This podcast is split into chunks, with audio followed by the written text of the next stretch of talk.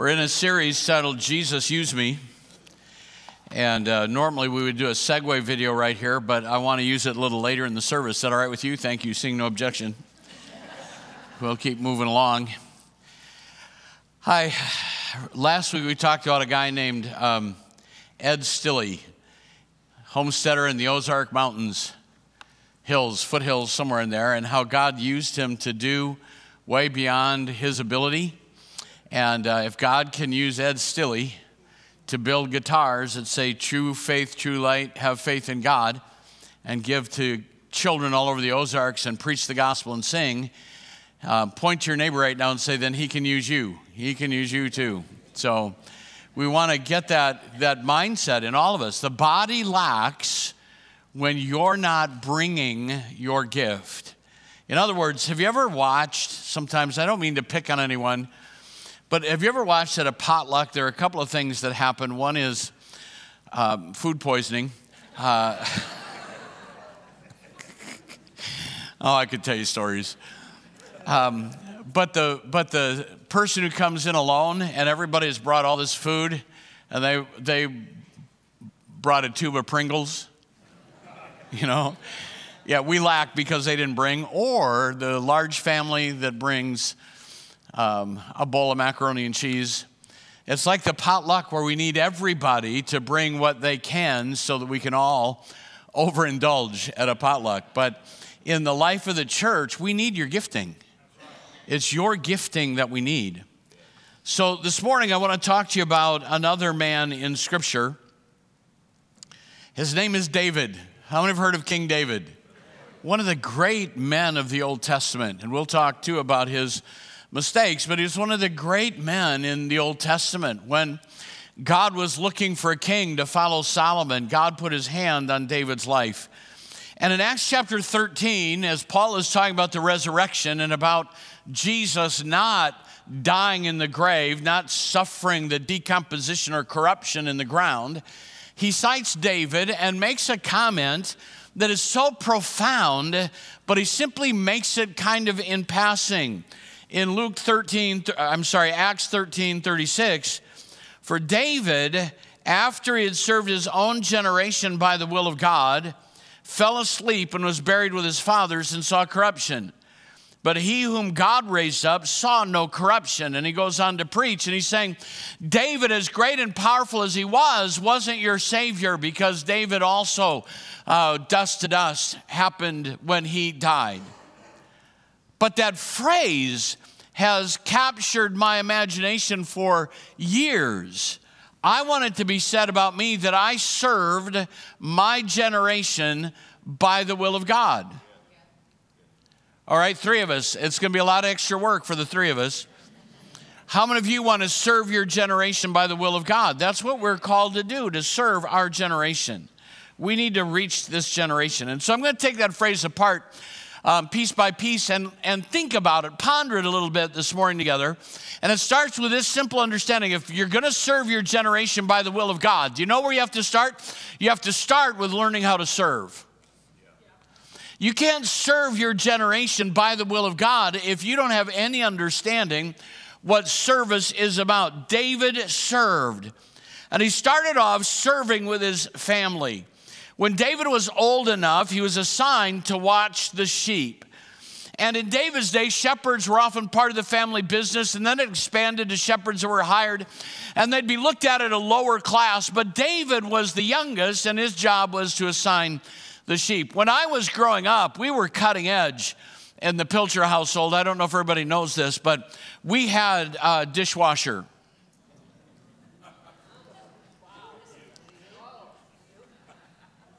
And here's how it worked my mother would wash dishes, and I would stand on a chair and dry dishes. And then as I got big enough, then I had to stand by the sink and wash dishes, and my next sister would stand on a chair and dry the dishes. And then when she got big enough, it kind of moved down, and I graduated out of having to do the dishes. But dishwashers were called five little children that live in the house. I know it's a weird concept, but we were expected to do chores, and that was without getting an allowance. for the privilege of living in the house. Does anybody grew up my generation? The privilege of living in the house. You're going to do some chores around here. Now, I'm glad when I got an allowance. My first allowance was a dime a week, and boy, could you do a lot with a dime. But I was excited. I thought I was a millionaire when it went up to a quarter. David learned how to serve his family. And David did it well. Later on in 1 Samuel 17, when Saul is questioning David about his ability to face Goliath as a small, uh, in, I mean, as, as the youngest in the family, David said to Saul, Your servant has been keeping his father's sheep. Now, I would have laughed right there.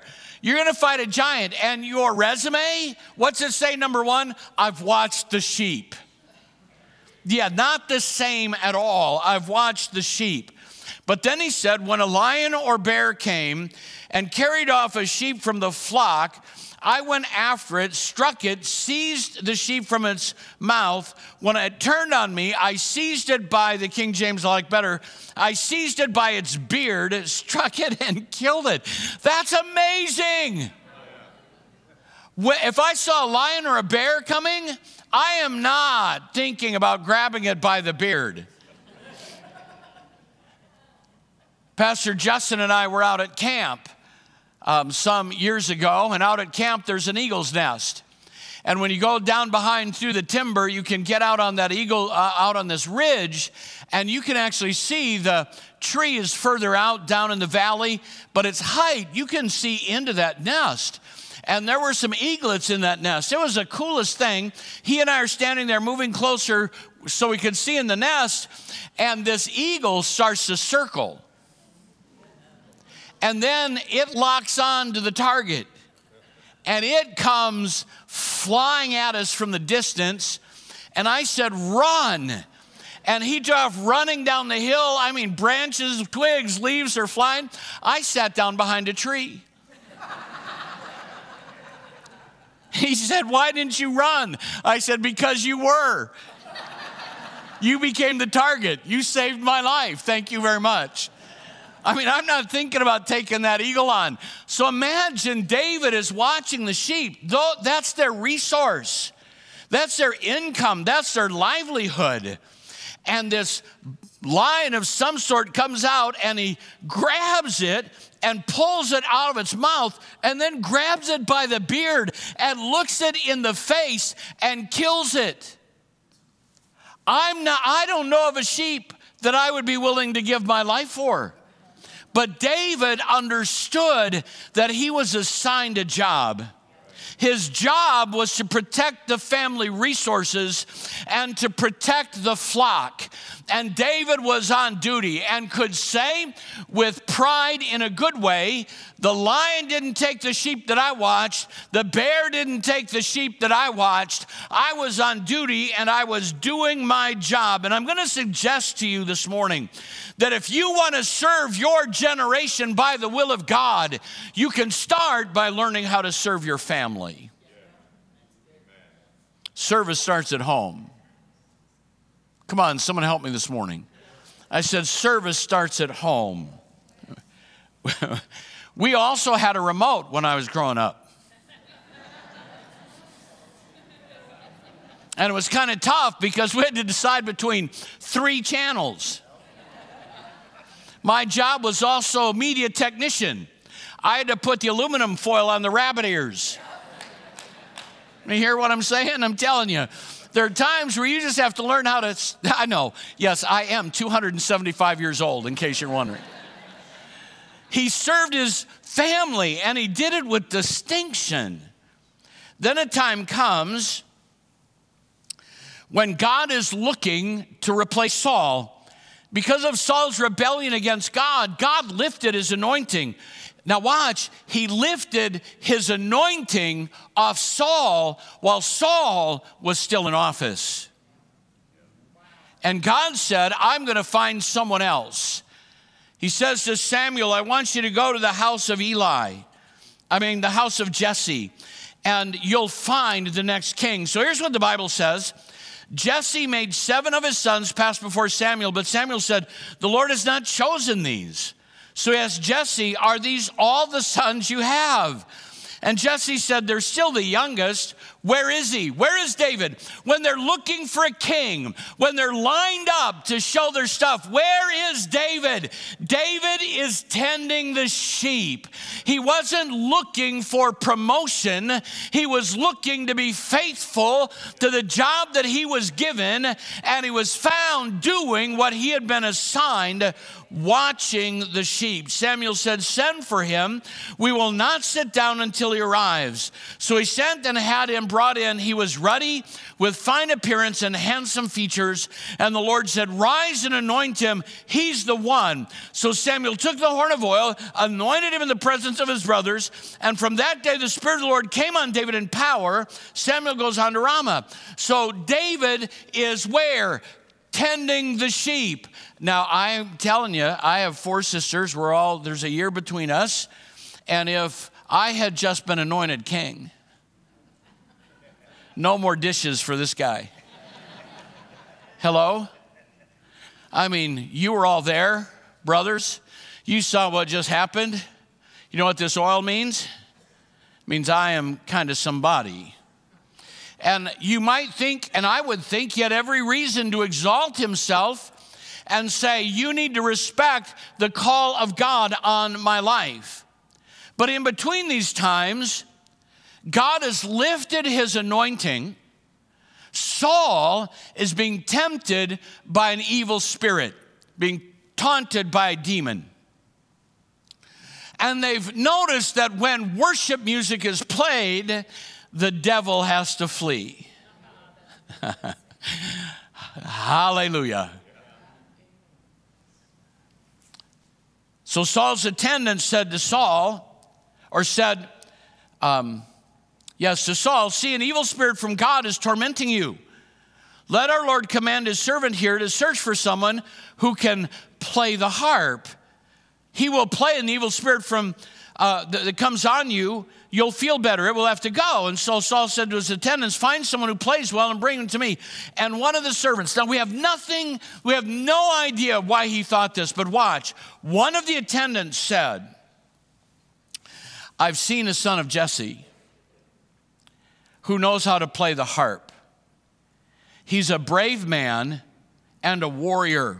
He speaks well and is fine looking, and the Lord is with him. Now, watch this. Are you ready? I'm getting excited. Then Saul sent messengers to Jesse and said, Send me your son David. Where is he? He's with the sheep. He's doing his job. He's faithful to the task. Now, I spent a lot of unnecessary time researching who this servant was and how he knew this about David, and there is nothing to give any explanation. And this is the conclusion I came to. You need to know that someone sees you when no one is watching. Someone sees you when no one is watching. God sees you, but there are also people that see you. A man's gifting makes room for him. And somehow there was a servant that had seen David at various times. Somehow he knew that David was a master harpist. He knew that he was a powerful musician, knew that he was a brave man. Maybe he was watching sheep next door when he saw David kill the, the lion or the bear. I don't know, but I know that when no one else, when David had no reason to believe and no one else was singing his praise, someone was watching when no one was watching. Someone sees you. Your gifting, God will elevate. Your God, God will raise up your gifting. If you're doing what He's assigned you to do, here is a king. Here is a good speaker, a sharp looking man, giftings that should elevate him. And there's not a word of complaint about his current assignment. And I'll suggest to you that you will never rise in your assignment until you can do your current assignment without complaint. And then war with Goliath and the Philistines. David was the son of Jesse, who was from Bethlehem. Jesse had eight sons, and in Saul's time, he was old and well advanced in years. Jesse's three oldest sons followed Saul to war. The firstborn was Eliab, the second was Abinadab, the third Shammah. David was the youngest. The three oldest followed Saul, the guy who's killed the sheep and the bear, who has worked hard, who's been recognized, who's already been in Saul's court. His brothers are going to war. And where is David? David went back to tend his father's sheep. Are you hearing me this morning? What do you find him doing?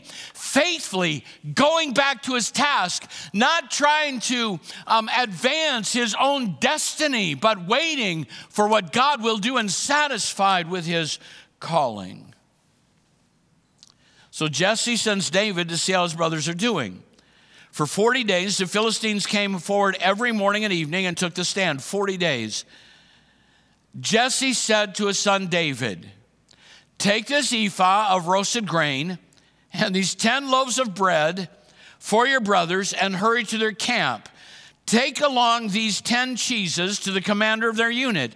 See how your brothers are and bring back some assurance from them. They're with Saul and all the men of Israel in the valley of Elah fighting against the Philistines. Your three brothers are in the battle, they're in the army, they're there facing the enemy.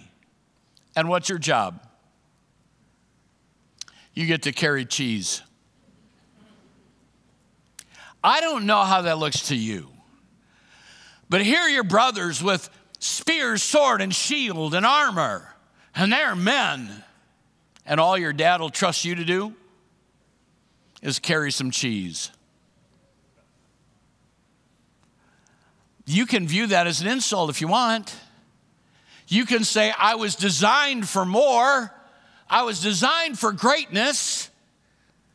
But David does what he's assigned and carries the grain. He is the first Uber Eats. He's taking his food to the battle. So listen to me. If you want, please hear my heart. If you want to serve your generation, then learn how to serve. Do you know what the test is? You ready? The test for servanthood, I'm convinced this is true. Here's the test for servanthood. How do you know if you've mastered serving?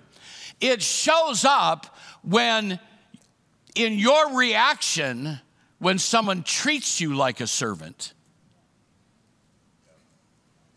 When you get treated like a servant, well, they treated me like a servant. Maybe you're beginning to learn how to serve. Because if you chafe at that, they just treat me like a slave around here. Hallelujah.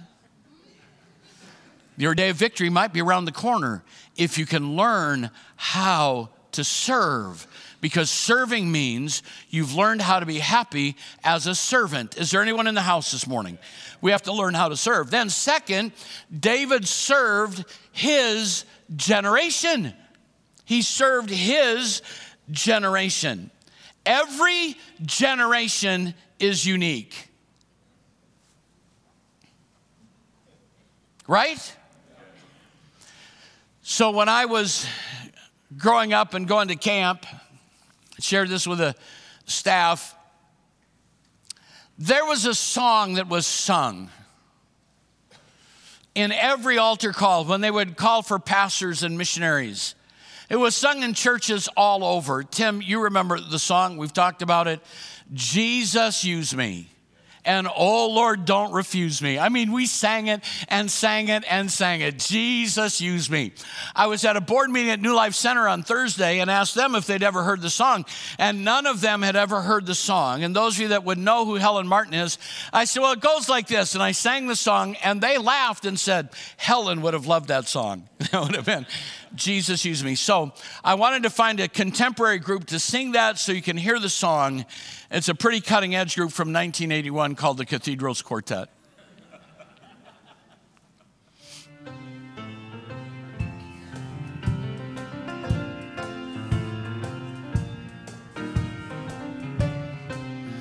if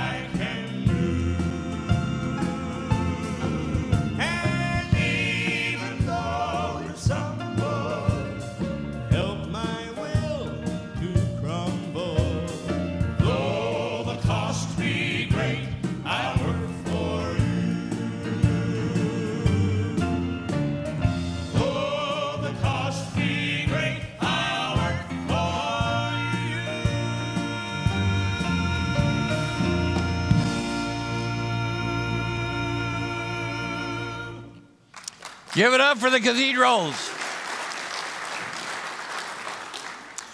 All right, now, are you ready? Because I'm going to meddle a little bit. I don't know if you know, but that was a pretty raucous performance. Did you watch that bass player? And notice the expressions of the lead singer? Do you know that when quartets, oh, by the way, there's not a person in this room that would say that is too contemporary for us. And if that is too contemporary for you, make this your last Sunday. Are you hearing me? But when they came out, when quartets began to sing, they were viewed as too contemporary for church worship. In even as far back as 20s, 30s, and 40s, there were many churches who refused to participate in the jazzy side of Southern gospel and refused to allow worldly Southern gospel musicians to ply their wares. One of the reasons why so many Southern, popular Southern gospel groups of that era sang in schools and auditoriums and other secular venues is because some churches would not per- permit these jazzy singers to perform in church houses. Oh, but that's, are you with me? Don't bail on me now. But that's the spiritual music. Can't we go back to that? In its day, it was cutting edge. Bill Gaither, in his history of Southern Gospel Music, admits that Hovie Lister, and I was going to play one of those because they're hilarious. Just go on and look up the Statesmen, they're great. But Hovie Lister's approach was loud, fast, swingy, and pop. And he would do whatever it took to get the loudest applause and the biggest laugh. In fact, some conservative Christian radio stations broke the Statesmen's records on air to protest that worldly music. I hope you're hearing me this morning. I'm talking about serving your generation by the will of God. Um, the, the statesman had a bass singer, Big Chief Wetherington. Big Chief Wetherington. And they said, You can't watch that. Watch his legs. He looks just like Elvis. You have a critical spirit. Come on, is there anyone hearing me this morning? And to show you that generations change, I found a one hit wonder album cover. It's listed in the top 20 worst Christian album covers uh, of all time. And they were sweet ladies, and at the time, nobody thought bad, but I want you to see how much the culture changes. Let's get that album cover, Jesus Use Me. I'm telling you what, that bouffant on the left is a three gallon hairspray. and if I brought them in this morning, you would wonder if it was a comedy show, right? But in its day, it wasn't unusual. Now, hear me. I have no interest in trying to reach that generation. They're gone. We need to reach our generation. And every generation will complain about the contemporary methods that God is using to reach that generation. And I refuse to be that. I'm not going to rebuild the, um, the archaic models of yesteryear, and we will weigh over the contemporary models to make sure they're biblical and sound. But I'm telling you, we have to reach our our generation. Nobody's wearing a leisure suit today. No women have hair like you just saw. We can go on and on with that. The generations have changed. So if the generations have changed and we're going to reach our generation, our methods, our models, our ministries, our tools, our expression, our worship all has to change. And people say, well, I'm so frustrated because it sounds like a honky tonk. I don't even know what one of those are, but what were you doing there in the first place? It sounds like this, that, or the other. They turn down the lights and it's like a bar. I'm telling you, go ahead and ply your wares somewhere else because Berean Church is going to be multi generational, multi ethnic, and we will reach this generation for the cause of the King. One of my friends posted recently on Facebook, and I'm so sick of this.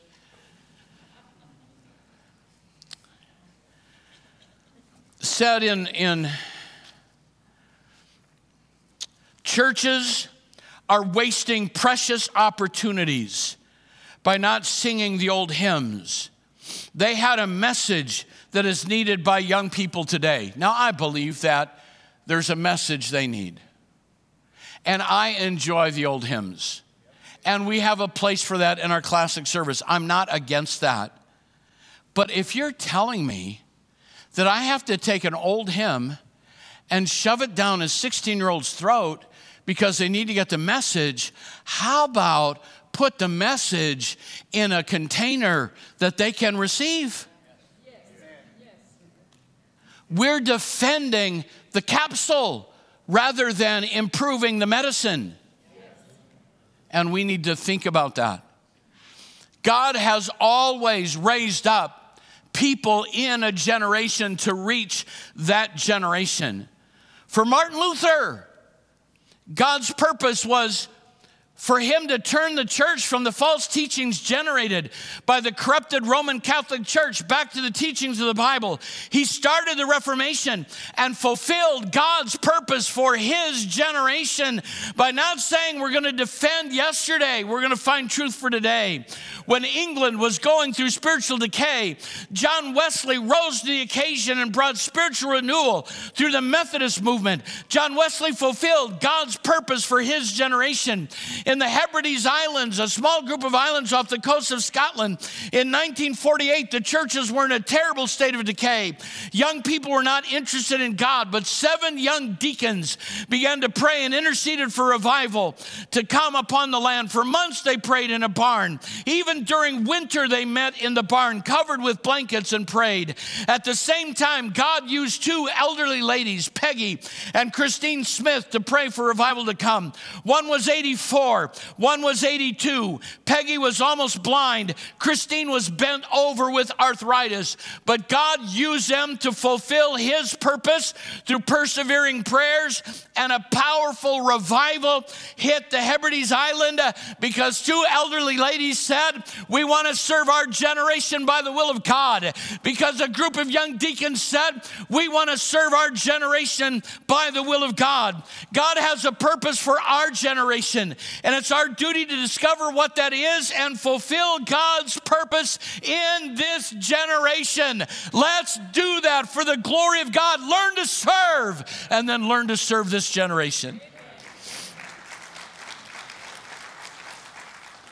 Now, I don't have time to preach this fully, but um, I do think we need to correct some of our hermeneutics when it comes to Old Testament scripture. David really marked serving his generation when he looked at a cowardly army who wouldn't face a giant and said, I will go. And that giant will be the same as that lion and that bear because he's coming against not the armies of Israel, he's coming against the name of our God. And I will not allow that to stand. So we have a picture of this little 12 year old boy running down into the field and flinging up a stone that killed Goliath. That's not what happened. Do you know who he was? He was a he was a Benjamite and he was a shepherd. And the Bible tells us that those left handed Benjamites could throw a stone at a hair's breadth that they could knock birds out of the sky. Do you know what David was doing on all those long nights, keeping his father's sheep? He was practicing his craft. He was practicing his throwing of stones, where he would have no idea if and when that would ever be needed, but he was going to hone his craft. And historians tell us that when David walked into that valley, the problem was that Goliath brought a sword to a slingshot fight. When that stone left that sling, the velocity that hit Goliath would have been the same as being shot in the head with a 45 caliber revolver. He knocked him to the ground, not as a little boy with a miracle, but as a servant of God who was faithful to the task, who had honed his craft and was willing to stand up and make his mark for the kingdom. I will serve my generation, and Goliath will not rule over us. Is anyone hearing me? The devil will not have his way. We will not live in bondage. We will not live in defeat. That bear and that lion that died prepared me for this moment, and I will bury Goliath and cut off his head, and we will have a new day in Israel. He served his generation. He served his generation. You have to learn to serve, and then you need to learn to serve your generation. It was a new day in Israel. David ran, stood over Goliath, took the Philistine's sword, drew it from the scabbard. After he killed him, he cut off his head with a sword. When the Philistines saw that their hero was dead, they turned and ran. Then the men of Israel and Judah surged forward with a shout and pursued the Philistines to the entrance of Gath and the gates of Ekron. Their dead were strewn all over the road to Gath and Ekron. When the Israelites returned from chasing the Philistines, they plundered their camp. What made the difference? One young man who was willing to give his skill set to God, who said, Not only will I serve my family, I will serve my generation. And this is not going to happen on my watch. How was David as a king? How did he serve his generation? After Saul's death, David was anointed as king over Judah. He unified Israel after a period of conflict and negotiation. He captured the Jebusite stronghold of Jerusalem and made it the city of David. Israel expanded its borders and became a powerful kingdom in the region. And God made a covenant with David, promising that his dynasty would endure forever, ultimately leading to the coming of the Messiah. He was a man that not only served his generation, but made a mark for generations to come. Serving our generation doesn't mean we hold the fort and defend archaic and bygone methods. It means we craft a means of serving this generation. Last, David served his generation by the will of God. He learned to serve. He learned to serve his generation, and he learned to do it by the will of God. The legacy of the Psalms God was looking for David, a man after his own heart. He's described in Acts 13 22 this way After removing Saul, he made David their king. He testified concerning him I found David, son of Jesse, a man after my own heart. He will do everything I want him to do. What do we know about David? Not only did he practice his craft of slinging the stone, but he's called the great psalmist of Israel. What do you think was happening out there on those lonely? Lonely, empty hillsides watching those sheep. He was giving thanks to God. I imagine he was laying on his back on a hillside as he looked up into the sky and said, The heavens declare the glory of God, the firmament shows his handiwork. When he said, Give all the songs about praise and worship and joy, the songs of, of despair and turmoil were written by the great worshiper that God had called. How do you know he was a man? Man after God's own heart because you look at his worship. He was a worshiper, and we celebrate those today. He was a man after God's own heart. We all know that David made mistakes, right? Here's what the mark of David was in serving the will of God. He was a man who was willing to repent. You remember that awful story. On a day when kings go to war, David is up on the rooftop and he looks over onto another rooftop, cool of the evening, and sees a woman taking a bath. And he wants her. He calls for her. She's brought to him, and they have an illicit relationship. She becomes pregnant. And so David wants to cover it up. And he calls Uriah back from battle and wants him to spend time with his wife. And Uriah, being the man of character that he was, refused to do it and sat on the porch, the doorstep, and said, I will not enjoy relationships with my wife while my colleagues and friends are in battle. I should be out where they are. And so he was released and so then David comes up with another plan and says, This is what we're going to do. You're going to go into battle. And when you go into battle, I want to put uh, Uriah on the front line. And when the battle gets hot, you'll draw back so that Uriah will be killed. And then when Uriah is killed, David takes her as his wife. And God lifted his hand, and the child dies as judgment for their sin. Yeah, that's a tangled web. How could you use him as an example? Because I want you to listen to what he wrote in Psalm 53. Have mercy on us, O God, according to your unfailing love. According to your great compassion, blot out my transgressions. Wash away all my iniquity and cleanse me from my sin. For I know my transgressions, and my sin is ever before me. Against you and you only have I sinned and done what is evil in your sight, so that you are proved right when you speak and justified when you judge. Cleanse me with hyssop and I will be clean. Wash me, and I will be whiter than snow. Blot out my iniquity. Create in me a pure heart, O God, and renew a steadfast spirit within me. Do not cast me away from your presence or take your Holy Spirit from me. Restore to me the joy of thy salvation and grant me a willing spirit to sustain me. You do not delight in sacrifice, or I would bring it. You do not take pleasure in burnt offerings.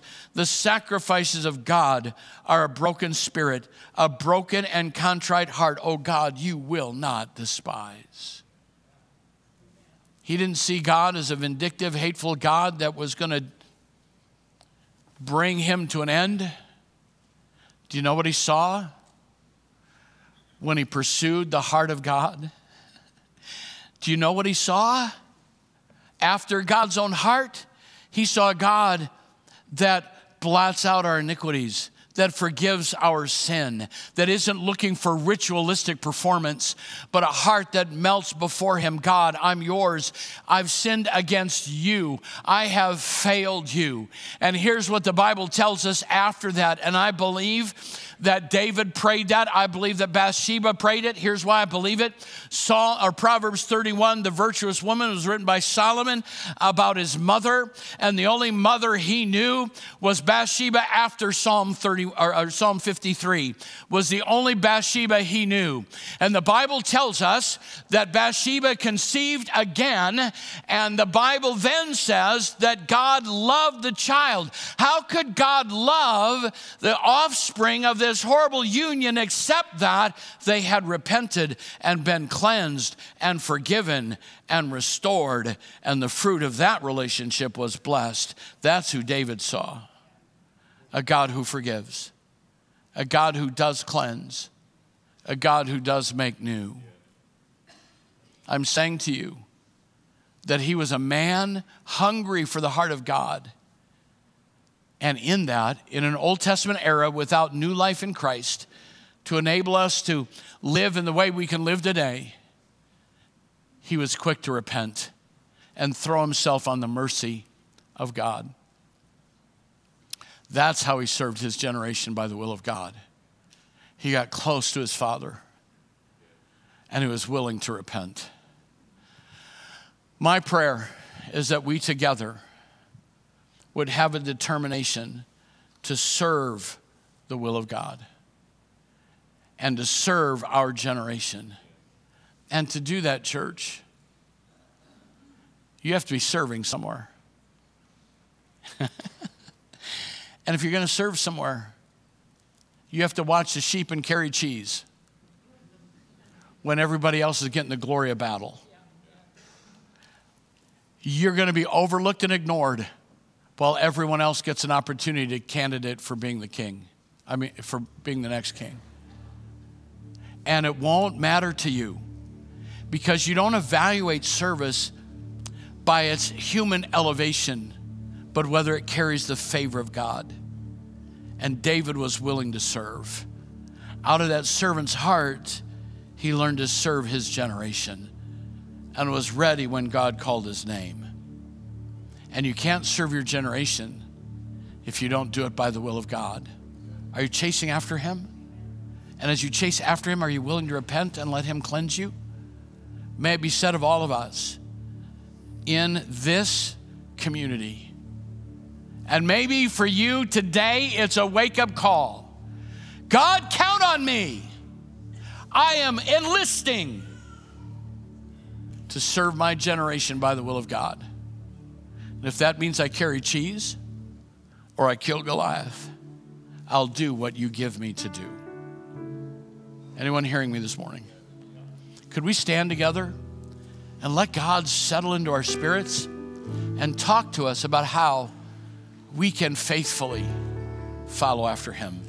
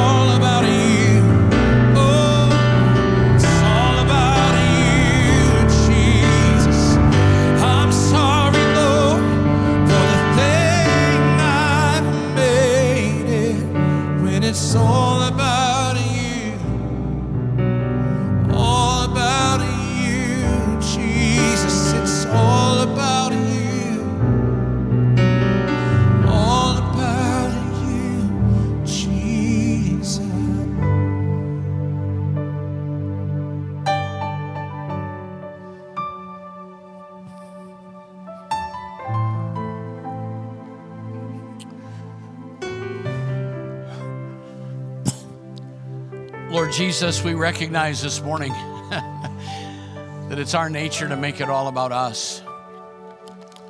Help us make it all about you. And God, would you give us creativity, revelation, commitment to not simply float along with the tide, but that we would learn to serve that we would learn to serve our generation and that we would do it by the will of God. Let that be said of all of us, I ask. In Jesus' name. And everyone in agreement said, Amen, amen. If you love the Lord, let me hear your hands this morning.